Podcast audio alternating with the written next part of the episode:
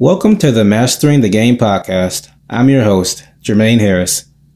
In this episode, I'll be discussing artificial intelligence in video games. Pretty much all of us have had experience with AI in video games, whether you're playing against a computer directly or playing alongside a computer. Some degree of artificial intelligence has played a role in pretty much all video games from the very beginning. Recently, NVIDIA shared their latest demonstration of how AI can be used to generate environments, generate non-playable characters, and also dialogue. While some aspects of their presentation weren't perfect, that example does show the direction that AI seems to be headed. You've likely heard about ChatGPT and other similar AI focused websites. Personally, I'm pretty excited to see how gaming and the world in general is going to be impacted by ChatGPT and similar software. Of course, we'll need to make sure that the actual people behind the products are being supported. I wouldn't want any artists or writers or actors to be out of work because of something like ChatGPT.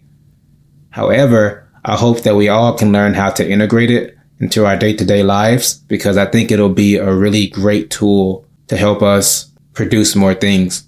As of right now, it doesn't seem like ChatGPT could completely replace artists or writers or thing or jobs like that. But I think within the next couple of years, I say for sure within the next seven years or so, it's going to be a huge issue. Whether it's ChatGPT or something similar, I definitely think we need to figure out how to accommodate artificial intelligence in our regular life because as we can see now, it's made a big impact even right now, kind of in its infancy, sort of, so to speak. It'll be really interesting to see how we could have more games that have more options. For example, a game like Shadow of Mordor has that Nemesis system that did a lot of revolutionary tactics for world building. So a game like that will be really interesting to see how adding in additional artificial intelligence to sort of build out what the characters could do would be really interesting to see. What I would really love is to have more of a generative AI, like world building and environments would be pretty interesting. I think that that'll give artists more space to imagine what details can be added. I know that a lot of games nowadays are super detailed. You can go to say, um, Red Dead Redemption 2, for example, and you can even see the nails that people are hammering on, uh, on the railroad. So I remember seeing that. You can even zoom in. I believe it's on Skyrim, I think. It may also be in, in Red Dead Redemption 2. At least one of those two. You can zoom in and see ants in the game, which is, which is incredible, you know?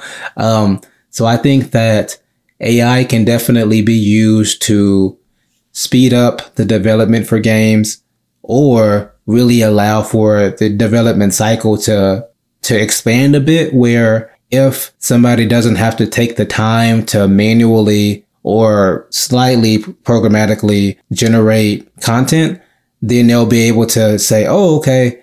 Hey, ChatGPT or whatever the name of it's going to be, create this world like this with these parameters. Then the computer's going to do its thing and then the person can look at it and say, Oh, I like this, but change it to look like that. So you would be able to tell the, the program to make adjustments to itself based off of whatever you're looking at. And what would be even cooler is if the player could do that as well. So if somehow games got to a point where the player could sort of become a developer of the game, that would be cool too. And I think it would probably be limited to things that aren't game breaking. You know, personally speaking, I wouldn't want to play a game where if I'm over here telling the game what to do and I break it and I can't go back, like I wouldn't want to be in that situation, you know, but I think that we're going to be getting to a point where we can integrate AI even as a uh, consumer of a game and not just as a developer. Again, that may take a very long time. I don't think that's going to happen within the next 10 years or so.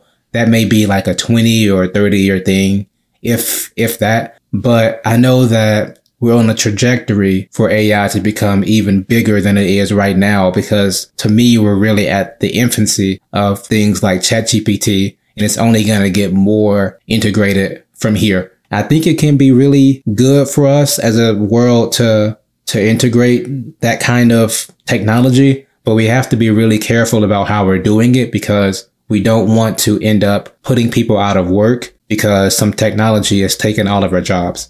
So we'll definitely want to figure out how to work with it rather than work against it because I think it can really make a big impact on us.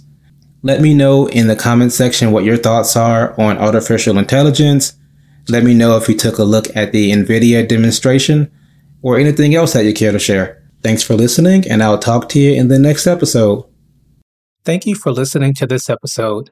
If you enjoy the podcast, consider leaving a five star review on Spotify, Apple Podcast, or your favorite podcast streaming service. Also, be sure to visit our YouTube channel, Unleashed Pro Plays, for our latest gaming videos.